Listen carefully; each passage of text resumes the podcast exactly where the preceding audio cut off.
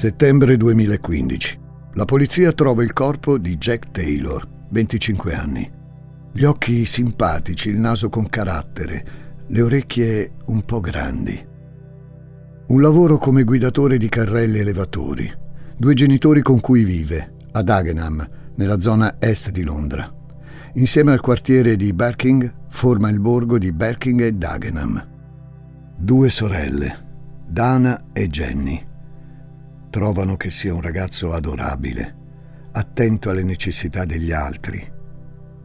E adesso, adesso è finito tutto.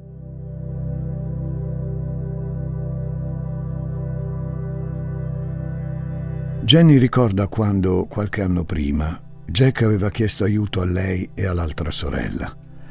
Forte di qualche breve esperienza militare, desiderava entrare nell'esercito, magari prestando servizio in pericolose zone di guerra. Jenny e Dana erano state irremovibili. No, no, non ti vogliamo vedere tornare a casa in una bara.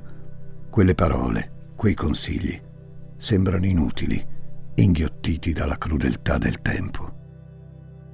Il loro fratello più piccolo, Jack, è stato trovato morto nel quartiere di Barking il corpo è abbandonato davanti al muro di un cimitero.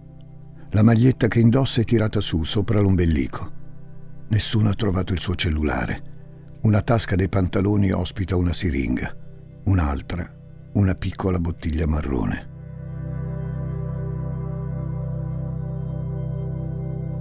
Jack è rientrato in casa verso l'una e dieci della notte del 13 settembre. Suo padre, il tassista Colin, è ancora in piedi, ma per poco.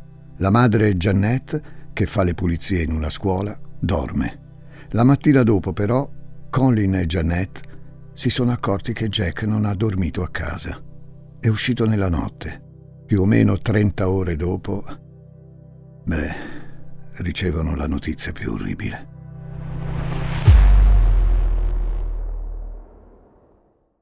Le sorelle Taylor devono subito fronteggiare la cinica velocità con cui i poliziotti intendono liquidare la morte di Jack. Overdose. Ha pure dei buchi sulle braccia, più di così. Eh? Questi ragazzi, questa droga è un problema. E adesso avanti, andiamo a risolvere il prossimo caso.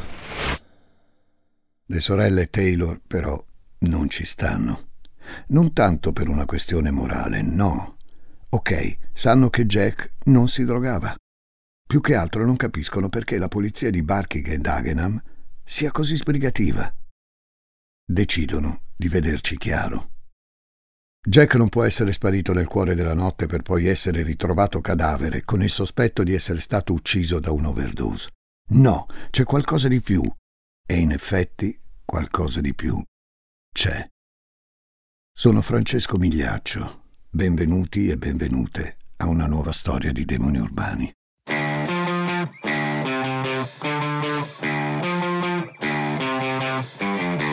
Gli ascoltabili presenta Demoni urbani, il lato oscuro delle città.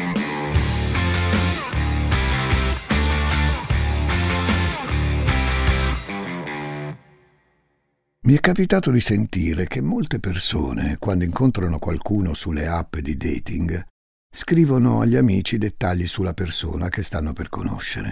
Il telefono, l'indirizzo, se ci vanno a casa, qualche fotografia. A volte si fa per scherzare, a volte, chissà, non sai mai chi potrai trovare sulla tua strada.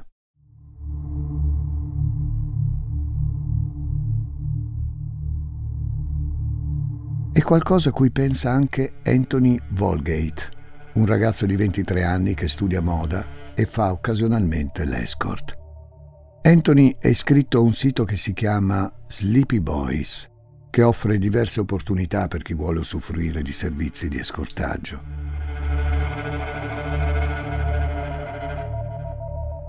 Anthony, cresciuto a Hull, per poi spostarsi a Londra con il sogno di diventare stilista, ha chattato con un uomo che si chiama Joe Dian. Joe gli ha offerto 800 sterline per una notte insieme ed è andato a prenderlo alla stazione di Barking intorno alle 22 del 17 giugno 2014. Giugno 2014, fate attenzione. un anno prima del ritrovamento di Jack Taylor, il ragazzo di cui vi raccontavo prima della sigla. A ogni modo, Anthony si presenta all'appuntamento. Alle 4 del mattino del 19 giugno, una voce maschile contatta il numero di emergenza sanitaria. C'è un problema a Cook Street. Un ragazzo che sembra aver perso i sensi per la strada, come se avesse avuto un attacco di qualcosa, o forse è solo ubriaco. La voce maschile fornisce anche un numero civico di massima, il 47, e poi riattacca. Il servizio ambulanze lo richiama subito dopo e l'uomo ammette di essersene andato. Il centralinista gli pone qualche domanda, gli chiede se ha visto il ragazzo respirare o se è stato testimone di qualche movimento particolare. La voce al telefono risponde di no. Stava solo andando a prendere la sua auto, in un parcheggio di Barking.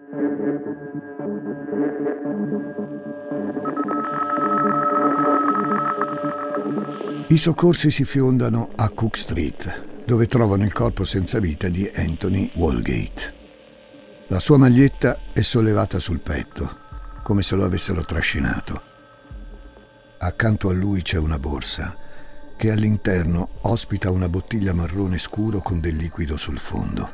Non vi sono tracce del suo cellulare.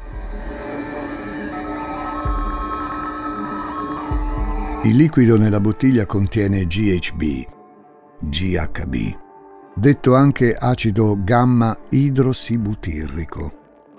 In molti la chiamano più notoriamente droga dello stupro, come vi sarà capitato di leggere sui giornali o su internet in relazione a drammatici casi di cronaca.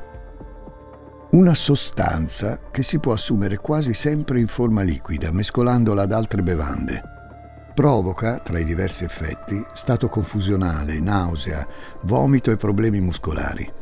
Nei casi più gravi possono insorgere convulsioni, collasso, coma e perfino la morte. A ogni modo, nel sangue e nelle urine di Anthony vengono trovate elevate dosi di GHB. La polizia ne è convinta. Il ragazzo era un drogato, overdose, caput. Arrivederci e grazie ma ci sono delle piccole cose da sistemare, tipo chi è l'uomo che ha telefonato al servizio emergenze per segnalare la presenza di quello che si sarebbe poi rivelato il corpo di Anthony a Cook Street? Si scopre che quell'uomo è la stessa persona con cui Anthony ha passato le ultime ore della sua vita. È stato Anthony stesso a spedire a un amico una foto dell'uomo con cui avrebbe passato la notte. La polizia capisce che la persona misteriosa che ha pagato la vittima per una notte di sesso e morte è la stessa che ha telefonato al servizio di emergenza e che, chiamando l'ambulanza, non ha detto la verità, ma si è limitata a dire di aver trovato un ragazzo esanime per strada, vicino casa.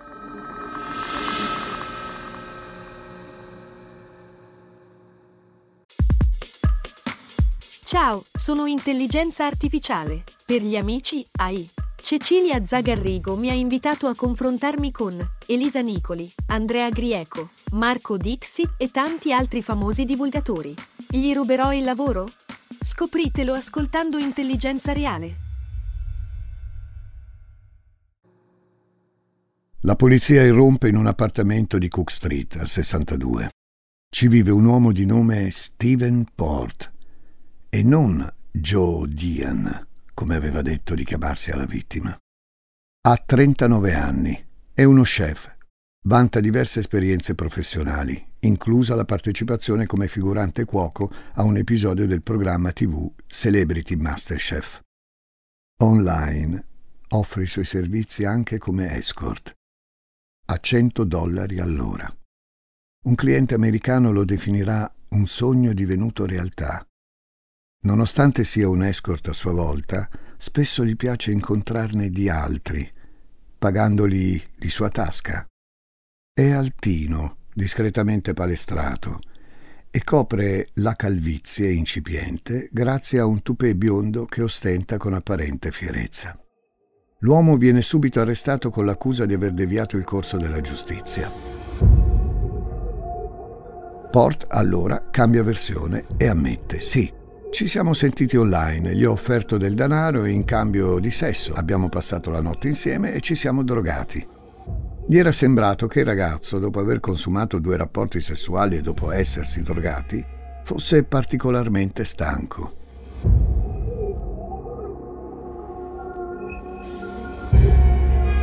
Lo aveva lasciato a letto. Il mattino dopo era uscito per andare a lavorare. Era rientrato in casa a sera, tardi, vedendolo ancora a letto. Si era addormentato pure lui per poi svegliarsi alle tre del mattino, averlo trovato morto, aver spostato il cadavere e aver chiamato l'ambulanza, fingendo di averlo rinvenuto per strada. Per caso. Quando gli chiedono se sappia dove sia finito il cellulare della vittima, Port sostiene di non saperne nulla. Gli agenti sequestrano il PC di Port, ma non ne controllano il contenuto. Altrimenti avrebbero visto che lo chef, in data 13 settembre 2014, quindi prima della morte di Anthony, aveva cercato cose come ragazzo addormentato, ragazzi incoscienti, drogato e stuprato, teen svenuto e stuprato, eccetera. No, non controllano niente. E Steven Port sarà solo accusato di aver deviato le indagini e rilasciato su cauzione in attesa del processo.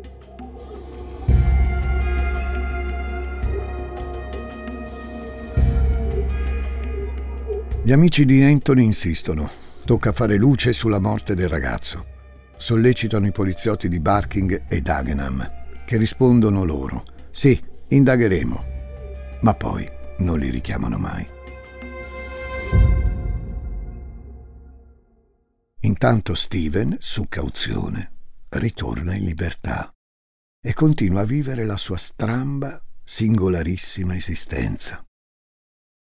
È nato nell'Essex nel 1975 poi si è spostato a Londra, nel quartiere di Dagenham, con la famiglia. Il papà è un addetto alle pulizie, la mamma fa la cassiera in un supermercato. L'infanzia e l'adolescenza sono difficili. Il giovane Port è un ragazzo timido all'inverosimile. A volte sembra quasi che non sia capace di parlare. Ad approfittarne, come spesso in questi casi, è il solito branco di soliti bulletti a scuola.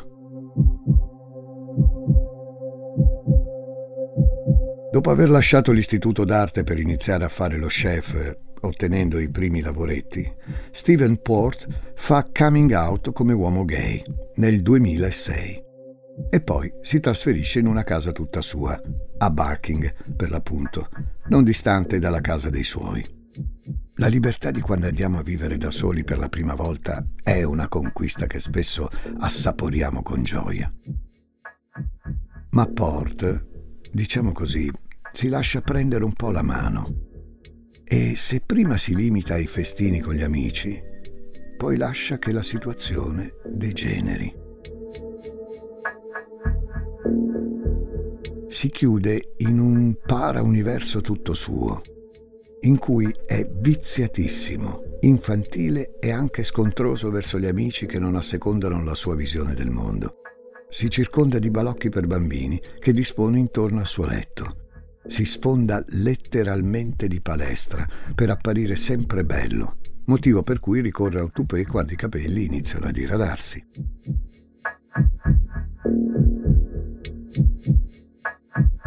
E poi ci sono le app e i siti dedicati agli incontri tra uomini gay o bisessuali. Incontri che possono essere propedeutici a una frequentazione ma anche casuali, secondo la cultura UCAP. Di UCAPs Steven ne raggranella tantissimi. Ha aperto profili su app e siti come Grindr, Hornet, Daddy Hunt, Planet Romeo, dove incontra tantissimi ragazzi, alcuni anche escort come lui che paga e con cui va a letto.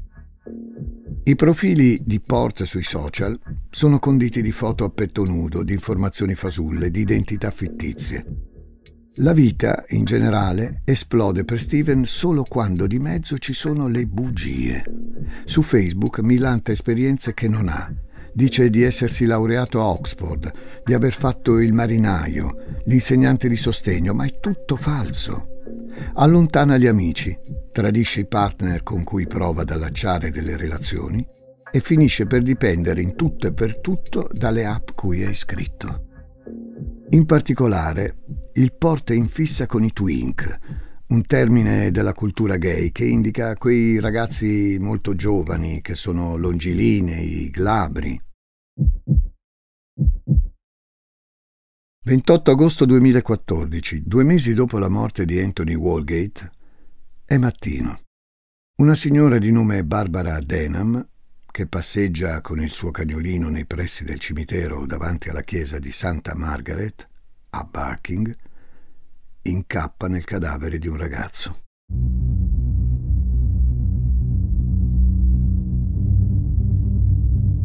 Gabriel Kovari, 22 anni, è slovacco. Vorrebbe fare il traduttore. Ha conosciuto Port su internet e ha deciso di andare a vivere con lui, che gli permette di pisolare sul suo divano gratis. Il suo ex padrone di casa e coinquilino, John Pipe, Ricorda che Covari lo aveva piantato così, dall'oggi al domani. Gli scrive un messaggio, gli chiede come va, ma Gabriel non risponde.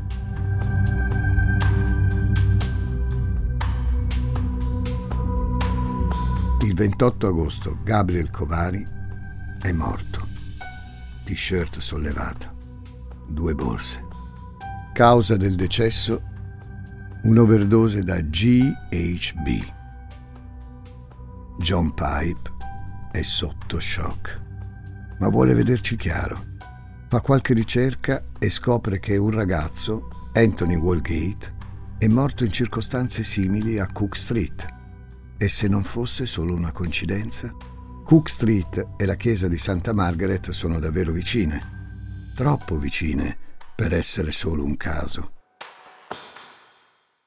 John Pipe contatta Thierry, l'ex fidanzato di Gabriel. Vogliono indagare a modo loro. La polizia sembra non ascoltare le loro preoccupazioni. Thierry su Facebook, tra gli utenti con cui Gabriel aveva stretta amicizia di recente, trova un certo John Luck.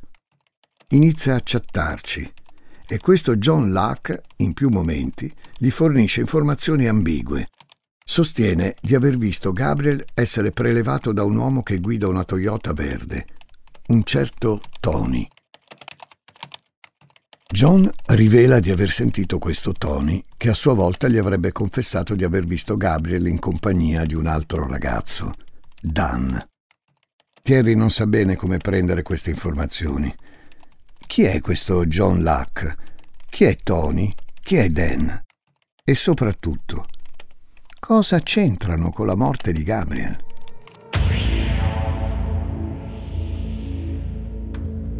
C'entrano perché a circa 24 ore dal messaggio su Facebook in cui Thierry scopre dell'esistenza di un certo Dan, qualcosa accade.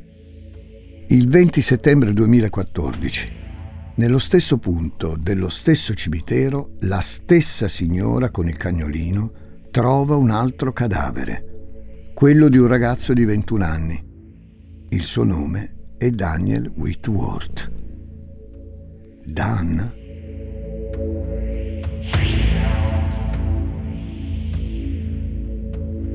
Daniel è uno chef anche lui, come Stephen Port. È originario del Kent e, proprio come è accaduto con Gabriel ed Anthony, il suo cellulare è sparito nel nulla. La sua maglietta è arrotolata sopra l'ombelico, persino la posizione è la stessa in cui la signora col cagnolino tre settimane prima aveva trovato Gabriel. Accanto a lui, ancora una volta, una bottiglia marrone che contiene GHB. Ma non c'è solo questo. Nel pugno sinistro gli agenti di polizia trovano una lettera in cui Daniel annuncia di volersi suicidare. Vi riporto una parte del testo. Non posso più andare avanti. Ho tolto la vita al mio amico Gabriel. Ci stavamo divertendo a casa di un amico. Mi sono lasciato trasportare e gli ho dato un'altra dose. Non mi sono accorto mentre facevamo sesso che aveva smesso di respirare. Ho fatto di tutto per farlo respirare di nuovo, ma era troppo tardi. È stato un incidente, ma mi do la colpa di quello che è successo. So che andrei in prigione se andasse alla polizia e non posso fare questo alla mia famiglia. E almeno in questo modo posso stare di nuovo con Gabriel. Ah, a ogni modo, non incolpate per favore il ragazzo con cui sono stato ieri sera. Abbiamo solo fatto sesso e poi me ne sono andato. Lui non sa nulla di quello che ho fatto. Chiedo scusa a tutti. Adesso, voi penserete, gli agenti di polizia avranno degli elementi su cui riflettere. Una lettera ficcata in mano a un ragazzo a quanto pare morto suicida, in cui confessa di aver ucciso un conoscente settimane prima. Entrambi sono stati trovati nello stesso posto. Le loro morti sono state precedute da quella di un altro ragazzo, qualche mese prima, il cui cadavere è stato rinvenuto a pochi metri di distanza da loro. Di mezzo c'è sempre la GHB, le stesse bottiglie marroni, le magliette arrotolate sopra la vita.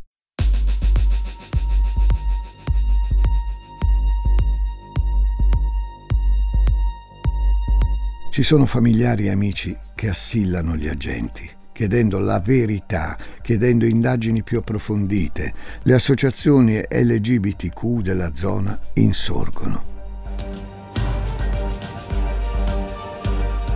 si sentono in pericolo. Ci sono personaggi ambigui come quel tale Joe Luck che su Facebook fornisce informazioni ambigue sulle vittime prima ancora che siano vittime. Vedi Daniel. Eppure la polizia di Barking e Dagenham non fa nulla.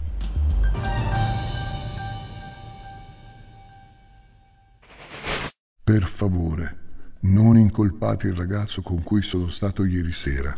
Abbiamo solo fatto sesso e poi me ne sono andato. Non indagano neppure su quel ragazzo con cui Daniel, nella lettera che anticipa il presunto suicidio, dichiara di aver fatto sesso. Chi è questa persona? E perché Daniel sente il bisogno di citarlo nel testo con cui dice addio al mondo dopo essersi accusato di aver ucciso un uomo? Quando Daniel viene ritrovato, sotto di lui c'è un lenzuolo blu. Pensate forse che qualcuno abbia provato a vedere se su quel lenzuolo ci fosse il DNA di altri potenziali coinvolti? No, non lo fa nessuno. Eppure gli esami sul corpo di Daniel Whitworth sono chiari. Ci sono dei lividi sotto le braccia che difficilmente fanno pensare a un suicidio. Ma neppure questo Basta.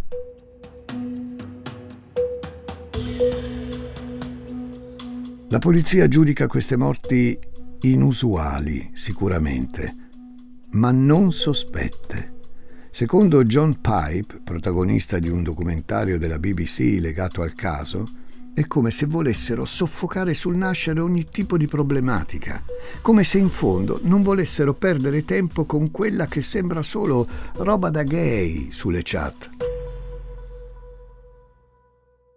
Nel gennaio 2015, intanto, Stephen Port affronta il processo in cui è accusato di aver deviato il corso della giustizia in relazione al primo omicidio, quello di Anthony Walgate. Ricordate? Dopo l'arresto, come vi raccontavo, Steven era libero su cauzione. Al processo sono presenti anche alcuni amici della vittima. Sanno che quelle accuse sono solo una piccolissima parte di quello che è successo davvero e sono convinti che quell'imputato dallo sguardo mogio non debba tornare in libertà. Potrebbe essere pericoloso. Port viene condannato a otto mesi di reclusione passa due mesi in carcere, poi viene liberato.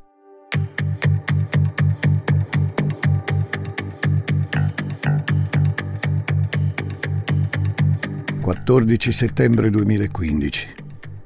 Ricominciamo dall'inizio, dalla morte di Jack Taylor, dalle sorelle che vogliono verità, dalla consapevolezza che no, nostro fratello non ha mai avuto problemi di tossicodipendenza. Non potete liquidare così la sua morte. Ma la polizia sembra non volersi impegnare. E allora la famiglia indaga e scoprono che esistono dei video tratti da telecamere a circuito chiuso in cui Jack cammina con un uomo. Insistono per visionarli Quei video finiscono nelle mani dei Taylor e un agente, guardandoli, si rende conto che in effetti quell'uomo con cui Jack passeggia per le strade di Barking è proprio Stephen Port.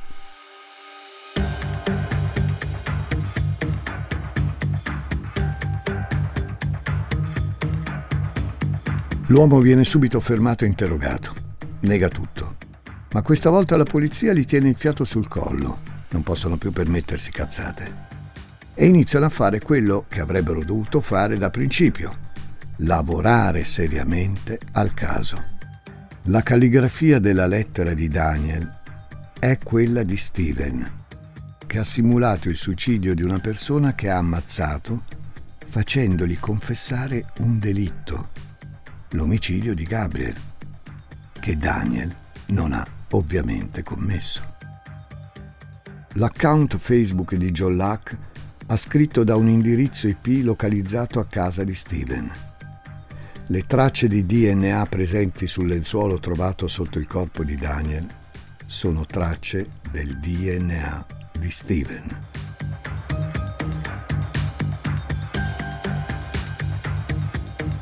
Alle colpe di Port si affiancano quelle della polizia di Barking e Dagenham. Se si fossero decisi a risalire all'IP di John Luck, ad analizzare le lenzuola, a perquisire il PC di Port dopo la morte di Wallgate, un PC pieno di ricerche equivoche su come stuprare una persona drogata, si sarebbero potute risparmiare delle vite umane avrebbero potuto bloccare Stephen Port.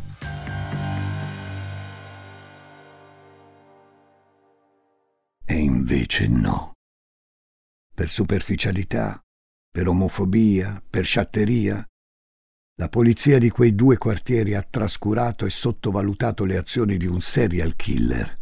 Bastava, lo ripeto, anche solo analizzare il DNA sul lenzuolo sotto Daniel – si sarebbe evitata con grande probabilità la morte di Jack. La loro assoluta negligenza ha permesso a un omicida seriale di uccidere indisturbato non solo mentre era libero su cauzione, ma pure dopo essere uscito dal carcere. La loro incapacità di ascoltare i suggerimenti dei cittadini, dei familiari e degli amici delle vittime non solo ha provocato altre morti, ma ha messo in pericolo decine e decine di potenziali vittime di un serial killer spietato.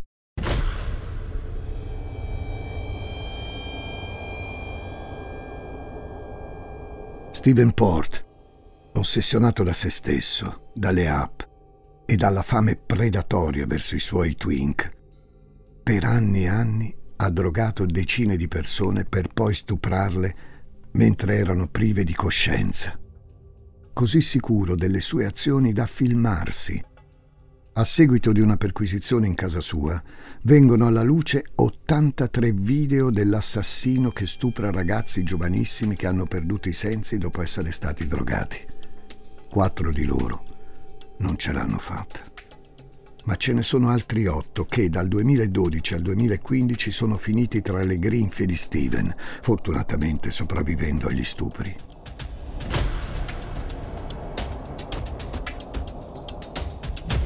Durante il processo continua a difendersi tirando in ballo storie e storielle su quattro ragazzi che non ci sono più. Non guarda mai negli occhi i familiari delle vittime. Alle domande risponde in maniera evasiva, a monosillabi. Il tupè è sparito. Il cranio è mezzo nudo, in pasto alle persone che finalmente pretendono la verità.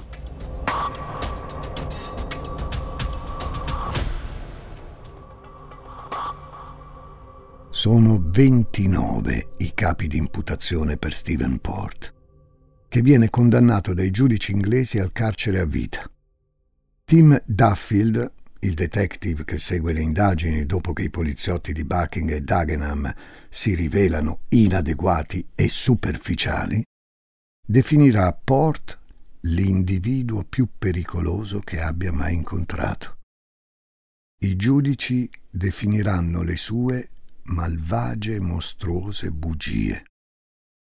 Peccato che in questo triste e amaro racconto di quattro vite spezzate, questa volta le bugie, i misteri e l'ambiguità non sono solo quelle del cattivo ma anche quelle di chi avrebbe dovuto proteggere il ricordo dei ragazzi uccisi e tutelare le vittime potenziali.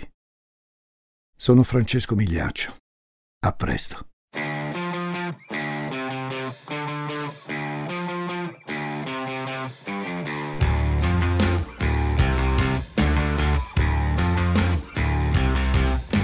Demoni Urbani è una serie originale degli ascoltabili a cura di Gianluca Chinnici e Giuseppe Paternò Rattusa, condotta da Francesco Migliaccio. Questa puntata è stata scritta da Giuseppe Paternò Rattusa, editing e sound design di Francesco Campeotto e Alessandro Levrini, prodotto da Giacomo Zito e Ilaria Villani in esclusiva per Spotify.